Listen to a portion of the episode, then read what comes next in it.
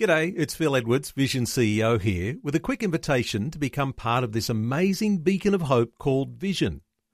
Together we can put our love into action to help people of all kinds build or rebuild their lives on the truth of God. Please consider the part you can play during our upcoming Visionathon appeal, remembering that it's your support that makes Vision possible, including this podcast. 2020, bringing a biblical perspective on life, culture, and current events. Weekdays on UCB's Vision Radio Network. Find out more at vision.org.au. Well, it certainly is great to have you with us on this Wednesday edition of 2020, and we're casting our vision across the oceans, the other side of the world, Israel, and you might be familiar with the idea that yesterday there was to be a ceasefire uh, to be implemented between Israel and Hamas. Uh, over that uh, territory there uh, in Gaza.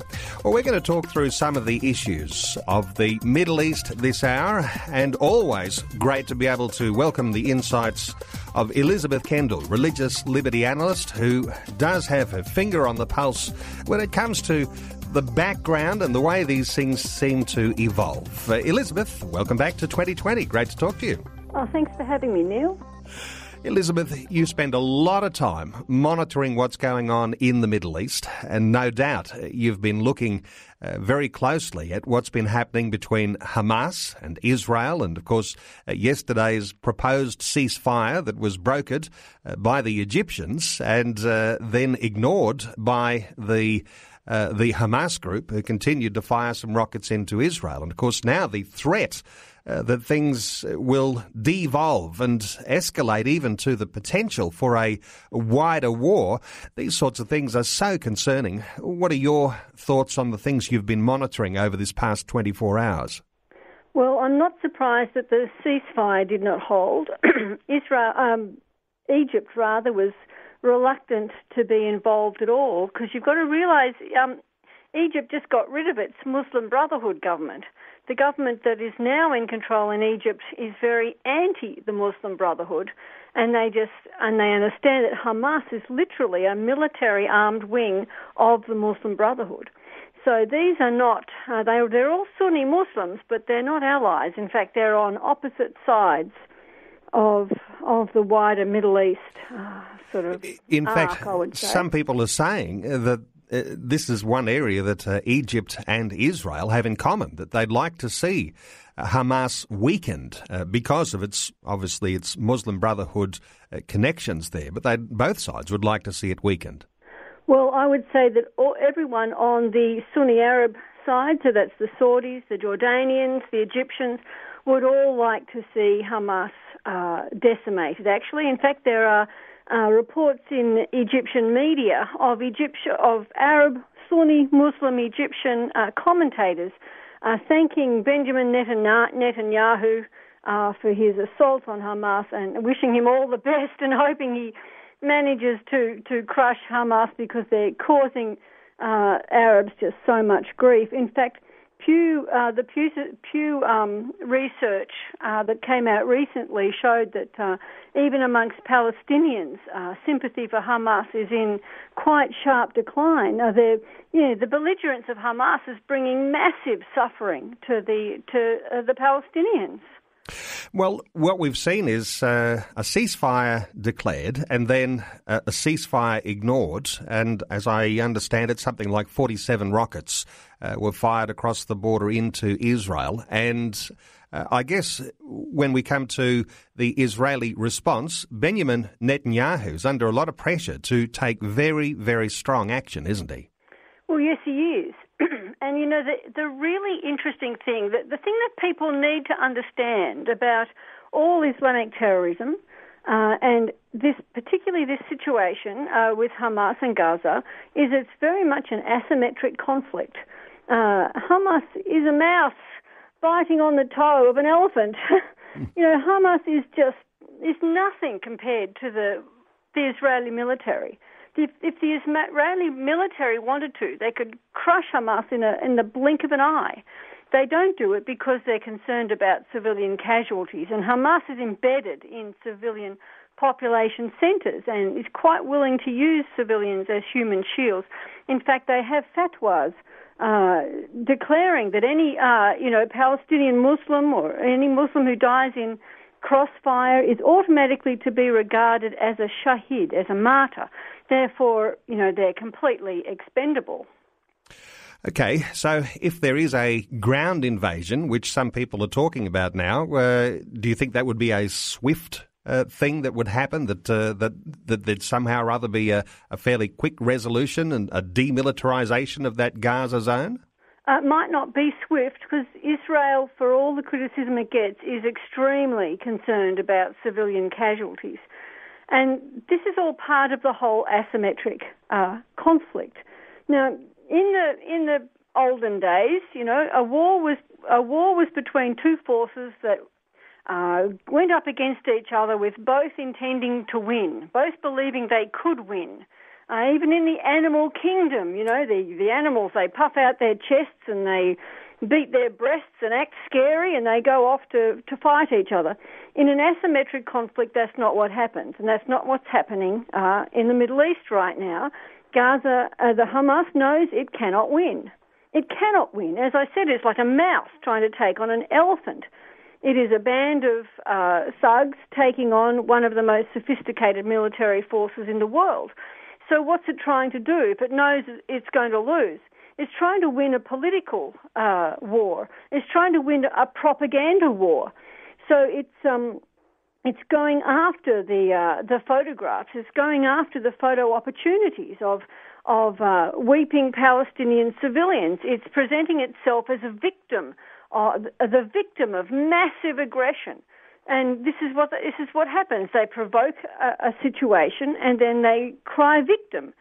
And uh, what needs to happen for this to not continue is that Hamas needs to lose both the military con- conflagration, which it is going to lose, and it needs to lose the propaganda war as well. So Muslims need to rise up against Hamas and say, we will not have this anymore. And the international community needs to rise up and say, what you are doing is wrong. You are putting your own people at risk. You are using your own women and children as human shields. We condemn you not Israel. And if they could, if they could do that, then we might see uh, this sort of belligerent behaviour might come to an end. I guess when you talk about the propaganda war, uh, we are about to receive more of the onslaught of the propaganda war, perhaps from both sides, because uh, while Hamas will be wanting to, as you say, present themselves as the victims, uh, Israel is always on a defensive position, isn't it? Uh, to show that it is actually uh, not being the aggressor in this sense because they're defending their own territory, defending their own people in the actions that they take. Yes, you know, it's interesting, although Golda Meir, one, the, one of the early or the first uh, Israeli prime minister, she, uh, she was famous for having said, better to have bad press than a good epitaph. And uh, what, hap- what the trouble that so often happens now is Israel is actually forced to hold back, hold back, hold back, because they know that if uh, if things don't go as cleanly as as they would like it to go, they will be the ones, not Hamas. They will be the ones on the end of U.S. Uh, resolutions and sanctions and all sorts of abuse. Um, it's, it's interesting. One of the comments in Egyptian media, I think it was in Al Ahram, commented that uh, it's really interesting that, that Arabs in Egypt and even Arabs uh, in Gaza are, are speaking out against Hamas while the Western media is busy speaking out against Israel. As they're saying everything's back to front, but it just makes you. It really does make you think. You know, what who's who should we be uh, supporting here?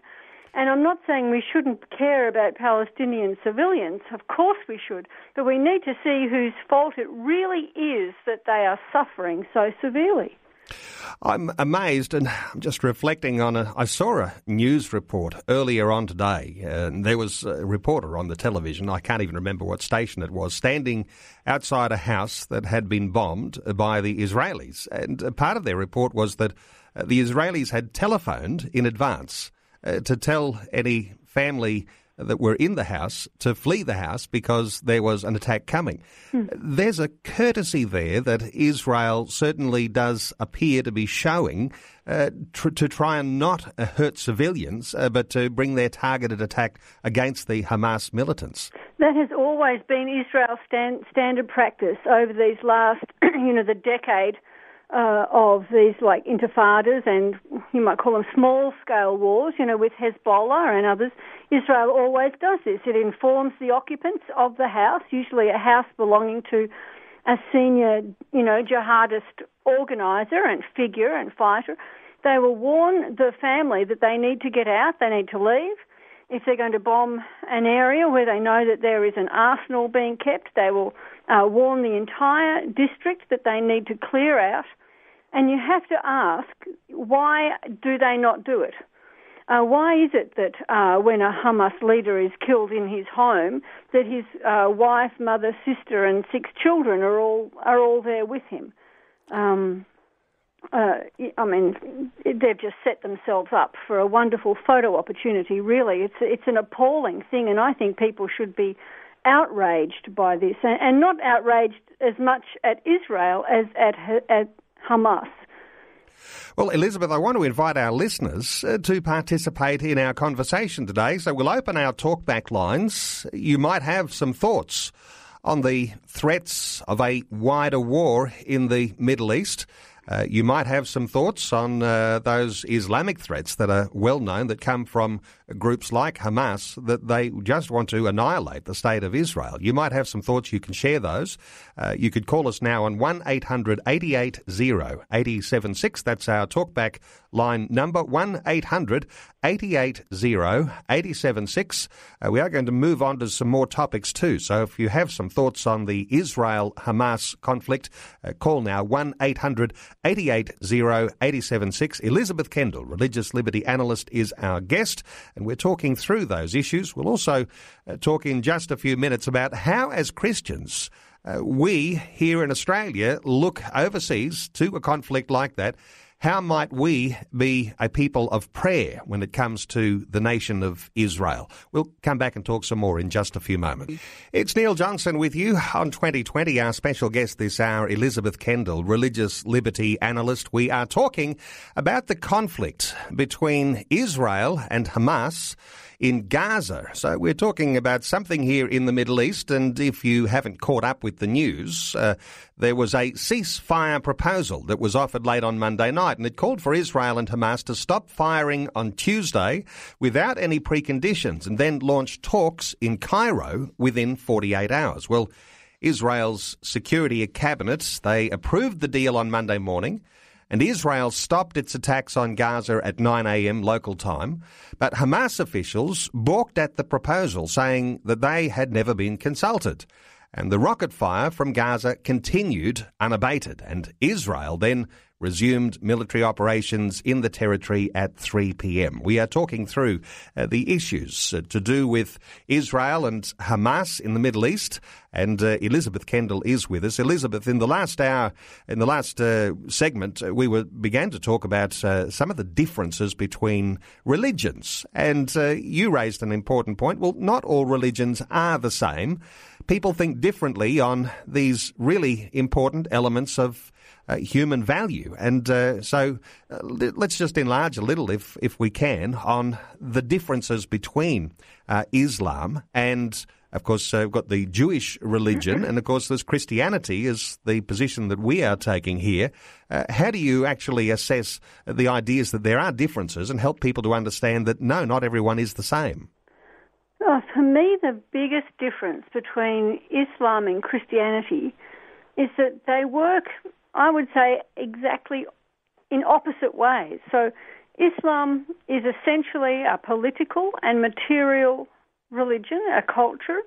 Uh, it has material political goals. The aim of the of Islam, the Islamic nation, is to uh, bring Allah's world under the control of Allah's law, and that involves seizing territory uh, governing over that territory and enacting Sharia law over that territory. This is a very materialistic and, and political aim.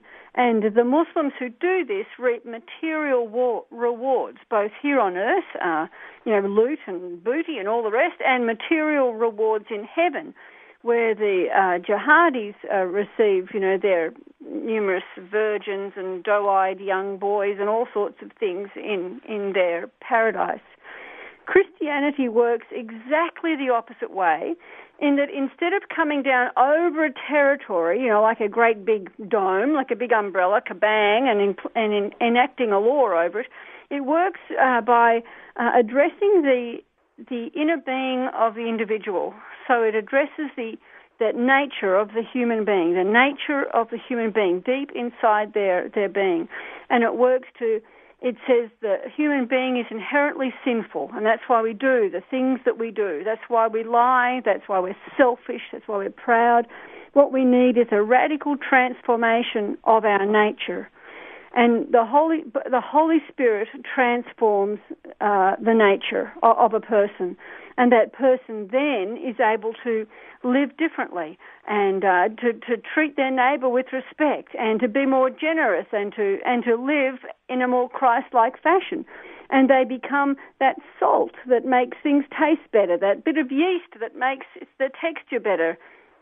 They are the light that's in the darkness. It's a completely different, I would say, an opposite view of how things work. Instead of coming over from the top and imposing something, it works through the individuals and brings change through the change of the nature of the individual, exactly the opposite way. And, of course, uh, we have this in common as Christians uh, with those who are a part of the Jewish religion, pardon me, because, uh, because we're this, this common ancestry in that sense that goes back into the what we call the Old Testament. So those commonalities, those things we share. And I guess uh, when we are called the people of the book, uh, Christians and Jews, these things we have in common. That's right. The, the Jews look upon the, the law of God in the same way that Christians have looked upon the law of God as something which is good, something that God has given to us in grace, not to repress us and ruin our lives and make us miss out on all the fun in life, but as, as a grace to enable us to live well in the world. Uh, the law of God was God saying, I am the creator of this world. I made it. I, I made everything to do with it. I'm, I, I'm the one who made all the laws of science, all the laws of harmony, and all the moral laws that hold this world together. And, and here is my advice for you that here are my laws if you want to live well in this world. And so we trust God and we keep his laws. It's a matter of it's a matter of trust. That's how we show that we trust God because we believe that he was speaking in our interests. That when God speaks, he speaks in our interests, in love. And so we uh, we follow his laws. And of course, the Christian goes one step further in that they then say, well, Jesus has come as the Messiah.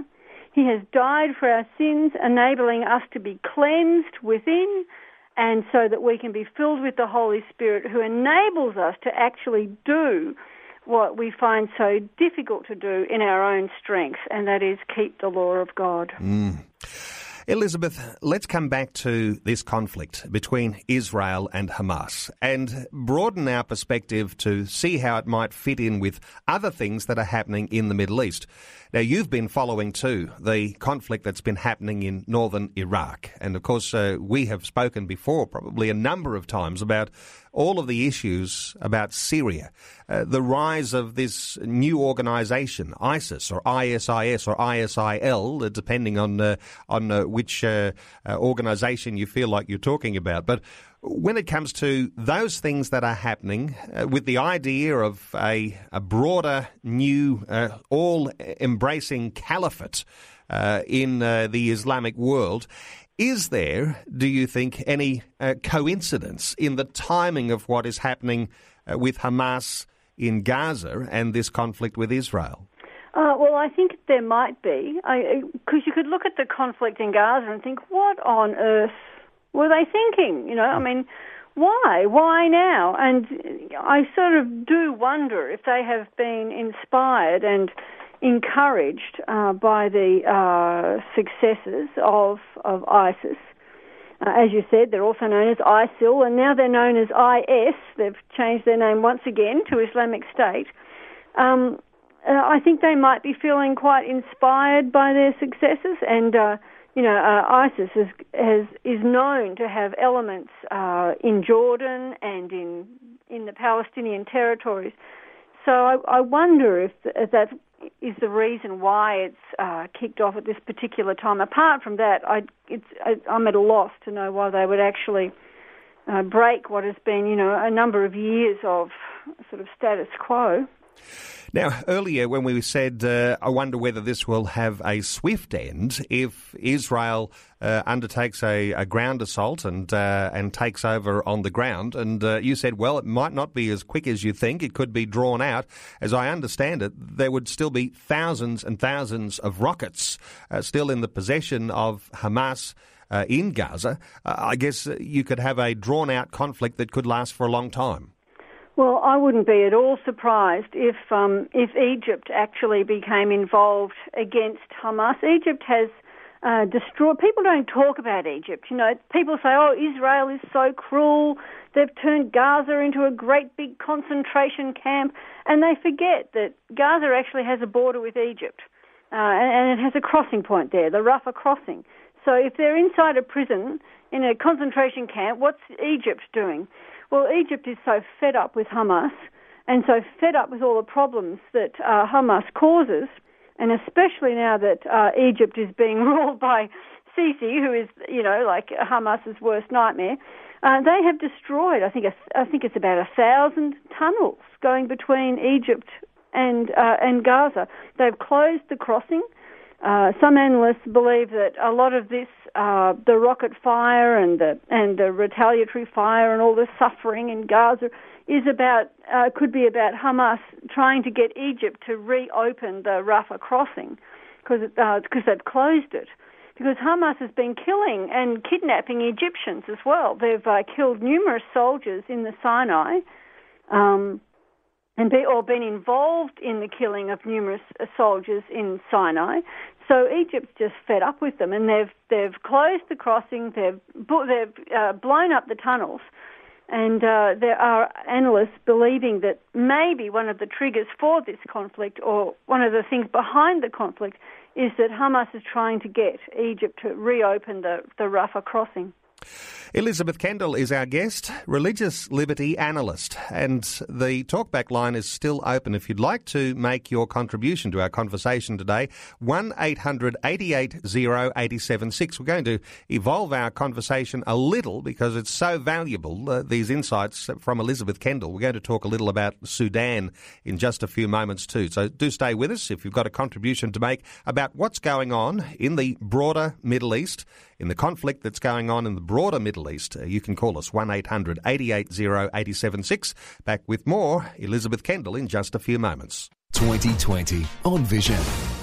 Neil Johnson with you on this Wednesday edition of 2020. Elizabeth Kendall's our special guest this hour, religious liberty analyst, also with the Melbourne School of Theology Centre for the Study of Islam and Other Faiths. We're talking about the Middle East, the conflict that is going on between Israel and Hamas in Gaza and broadening our sights a little now to look to another conflict that's going on, uh, this time in Africa, in the nation of Sudan. Elizabeth, you've been monitoring along the Sudanese conflict as well. There's some similarities, aren't there, because of the Islamic basis for uh, these conflicts that are happening throughout the Middle East and into various nations in Africa.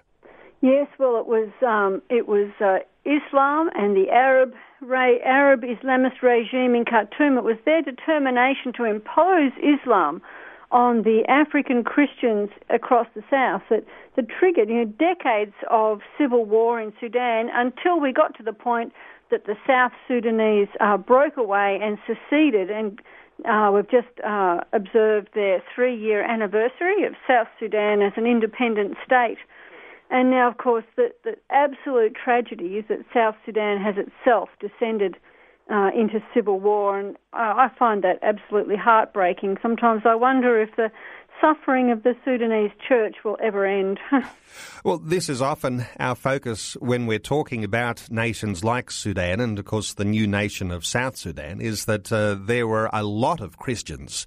Uh, population of Christians in South Sudan, which are really uh, under tremendous threat with all of the violence that's going on there now. Mm, yes, there's about four million people uh, facing famine, uh, imminent famine too. So the uh, the seven months of civil war has left uh, uh, over uh, I think it's over 10,000 dead and 1.5 million South Sudanese displaced, and large numbers of those are in refugee camps.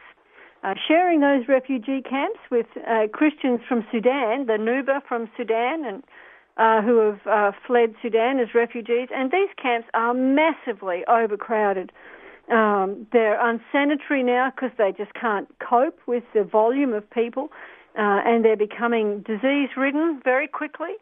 And the groups that run these camps, groups like Samaritan's Purse, which is a phenomenal organisation, it's always there when everybody else has left. You know, Samaritan's Purse will still be there. Uh, they are struggling uh, greatly, and uh, the, the group that I work with, um, Christian Faith and Freedom in Canberra, uh, they've been sending money to Samaritan's Purse uh, to, for, uh, to aid the refugee camps in Sudan because they're not only now housing uh, hundreds of thousands of Nuba refugees who have had to flee south, they're also uh, seeing an influx of Sudanese who are South Sudanese who are fleeing from um, from the ethnic ethnic civil war that's raging around them. They're in dire need because of the conflict no one's been able to plant their fields. And now the rainy season has come, the roads are closed, uh, and there will not be any harvest.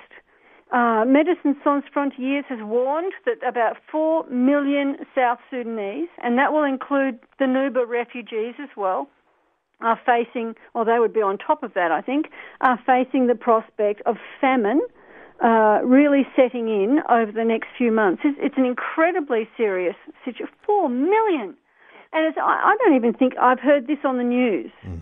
Uh, you have to be you have to be getting emails from you know Médecins Sans Frontières and monitoring the situation in Sudan to actually know about it.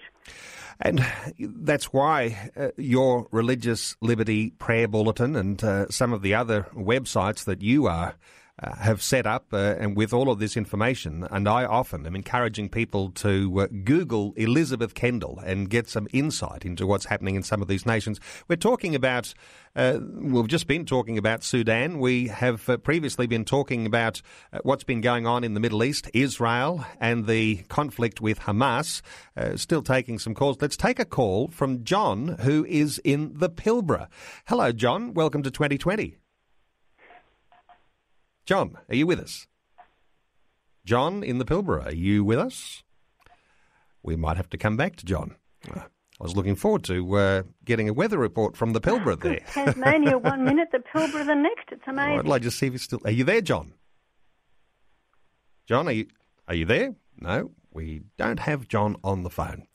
Uh, never mind, uh, we'll continue. Uh, if you do have a comment to make, uh, time running out, 1 800 880 876 if you'd like to be a part of our conversation. 1 800 880 876. Let's continue talking about Sudan because the face of the conflict in Sudan, of course, of recent times, has been uh, the lady Mariam Ibrahim. And uh, have you been monitoring the progress with the Mariam Ibrahim story at all, Elizabeth? Uh, yes, I have, and she's still stuck in the uh, American embassy in in uh, Sudan. So she's not out of the country yet. Um, she was her her her her um, apostasy uh, death sentence was overturned, and she was uh, sent with her husband and children to a safe house. When they tried to leave the country the next day, they were stopped by national security forces at the airport and this is a branch of government that would be very unhappy about her acquittal. Anyway, so they stopped them at the airport, and um, it seems that Miriam's papers were not entirely in order. Uh, they're just desperate to get out. I mean, they've had death threats uh, from family members and uh, Islamic uh, organisations, uh, fatwas against them, so they're quite keen to get out of the country. So they were arrested at the airport and um, held in custody there. When they were released from custody in the airport, they went straight to the American embassy, and uh, they've got a little makeshift uh, area there with a few mattresses on the floor, and that's where they've been ever since. Apparently, Daniel, this is Miriam's husband, has been uh, petitioning the U.S. Uh, State Department for a spousal visa for his wife, Miriam, for some three years. Um, it's just completely bizarre why he hasn't been able to get her out to America before now, and I don't really know why it's taking so long. I know that her family is uh, looking to appeal the ruling that saw her death sentence overturned. And I know that the uh, National Security Services are seeking to have her charged with falsifying documents. So uh, um, the American Embassy is going to have to work pretty hard, I think, and be pretty serious about getting her out of the country alive and well. I was talking to uh, one commentator uh, just uh, two or three weeks back, and uh, they were saying that while Miriam Ibrahim's story is one that has made the global headlines, uh, this particular person, I think it was Joe from Open Doors, was reflecting on the fact that there are a thousand more like her in uh, in other nations, and I think she mentioned Eritrea at the time. But but this is this is the thing, isn't it? there might be one Miriam Ibrahim, and she has got some headlines there, but she is the face of so many other Christians who are under persecution in that nation and many others. That's right. In fact, there's another uh, another woman in Sudan. In Sudan, I think her name is Faiza, uh, who um, whose parents had converted from Islam to Christianity before she was born. Uh, she was raised as a Christian. She's now in her 30s. She married a South Sudanese Christian man who had who has recently fled, or before the war broke out, probably fled to South Sudan for refuge, fled persecution in Sudan, and she hasn't managed to join him at this stage. But she had to go to the um, the registry office or, or some sort of office where her details were going to be uh, looked at and the person in the office acknowledged that her name was a Muslim name and questioned why she was calling herself a, saying she was a Christian when she had a Muslim name. Mm. Before she knew it, she was arrested. Her marriage was annulled and she was charged with apostasy. So she's in prison in exactly the same situation as Miriam Ibrahim. And I, I hate to say this. It sounds like a, a, horrible thing to say, but I think you know, Miriam and Daniel had these beautiful wedding photographs that were just like candy for the media, you know. Mm. And so they be, the media took them up. And then you've got someone like Fraser who's just stuck there um, with a Muslim name in a, in a more remote part of Sudan, and she doesn't have the same sort of people behind her. Not only that, there's a lot of in in the media. You tend to find there's a bit of a okay, been there, done that, move on sort of attitude to these sorts of stories. You know, uh, there's a tendency to say, well, we just dealt with that issue, you know, apostasy in Sudan. We don't need another one now. We want something different. So the media tends to have a have a short attention span on these issues. Elizabeth Kendall's our guest, religious liberty analyst. 1 800 880 876 if you'd like to contribute to our conversation. Marie is from Maldon in Victoria. Hello, Marie. Welcome to 2020. Oh, hi. Um, Marie, yeah, what's your contribution to our conversation today? Oh, I'd just like to say about the difference between Israel and Gaza. I'm not and the Palestinians, but um, Israeli children were painting on bombs for Palestinian children. And the boy they kidnapped the other week had petrol poured down his throat and mm. set alight. And all those, I mean, I don't know what they expect the Palestinians to do. They say Israel has a right to defend itself, but what about Palestine? Yes, the, I think one of the things that's quite interesting is the difference in in the response and the reaction to these killings. Uh, when the three so three Jewish teenagers were kidnapped on their way home from a religious school, three uh, 15 and 16 year old boys. There was actual celebration in Gaza and uh, and in through the Palestinian territories. In fact, on on Fatah's Facebook page, this is Fatah uh, in the West Bank. On their Facebook page, they have a cartoon of a Palestinian with a fishing rod, and that fishing rod had caught three rats and each rack has on it a Star of David, and it represents the three these three young boys that were kidnapped and killed So- going home, okay and which is an, an appalling situation. Now, when the Palestinian boy was so brutally and horribly tortured to death and killed, uh, the response in Israel was quite different, and every person who I saw uh, interviewed on different news channels after that killing was horrified by it and said, "Well, this is terrible. You know, a killing is a killing, and we they have to the the killers of that Palestinian boy must be brought to justice." Uh, there is there is a difference. And I guess, and Marie's still with us. Uh, Marie, I guess uh, not everybody on either side will always do the right thing. Is that what you're uh, you're highlighting? Well, of course. I mean, they're killing. I mean, look at all the women and children they've just killed in the bombing. That's, you know, for revenge for three boys, apparently. I mean, there's individuals in either case, not the whole population.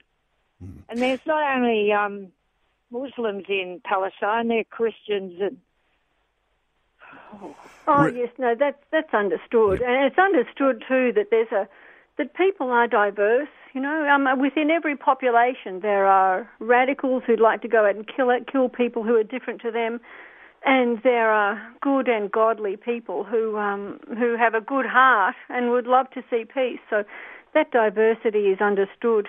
The um, the response from Israel wasn't actually primarily because of the three boys that were taken. It was because Hamas suddenly started uh, on the 11th of June, just firing absolute massive quantities of rockets at southern Israel. There was an, an absolute barrage. Just Marie uh, from Maldon in Victoria, I want to thank you for your contribution to our conversation today. And uh, Elizabeth, to point people to your websites, uh, the easiest thing is to say Google Elizabeth Kendall, and you'll find the Religious Liberty Prayer Bulletin and uh, uh, some wonderful blogs there. Elizabeth, thank you so much for your insights today, and always appreciate you taking time to be a part of 2020. Thanks for having me, Neil. Thanks for listening to Vision. You might have noticed we do things differently to the other stations. So put us in your radio preset and drop by anytime. You're more Like what you've just heard? There's more great podcasts, or you can listen to us live at vision.org.au. And remember, Vision is listener supported. Your donation of any amount will help us continue connecting faith to life. Learn more or donate today at vision.org.au.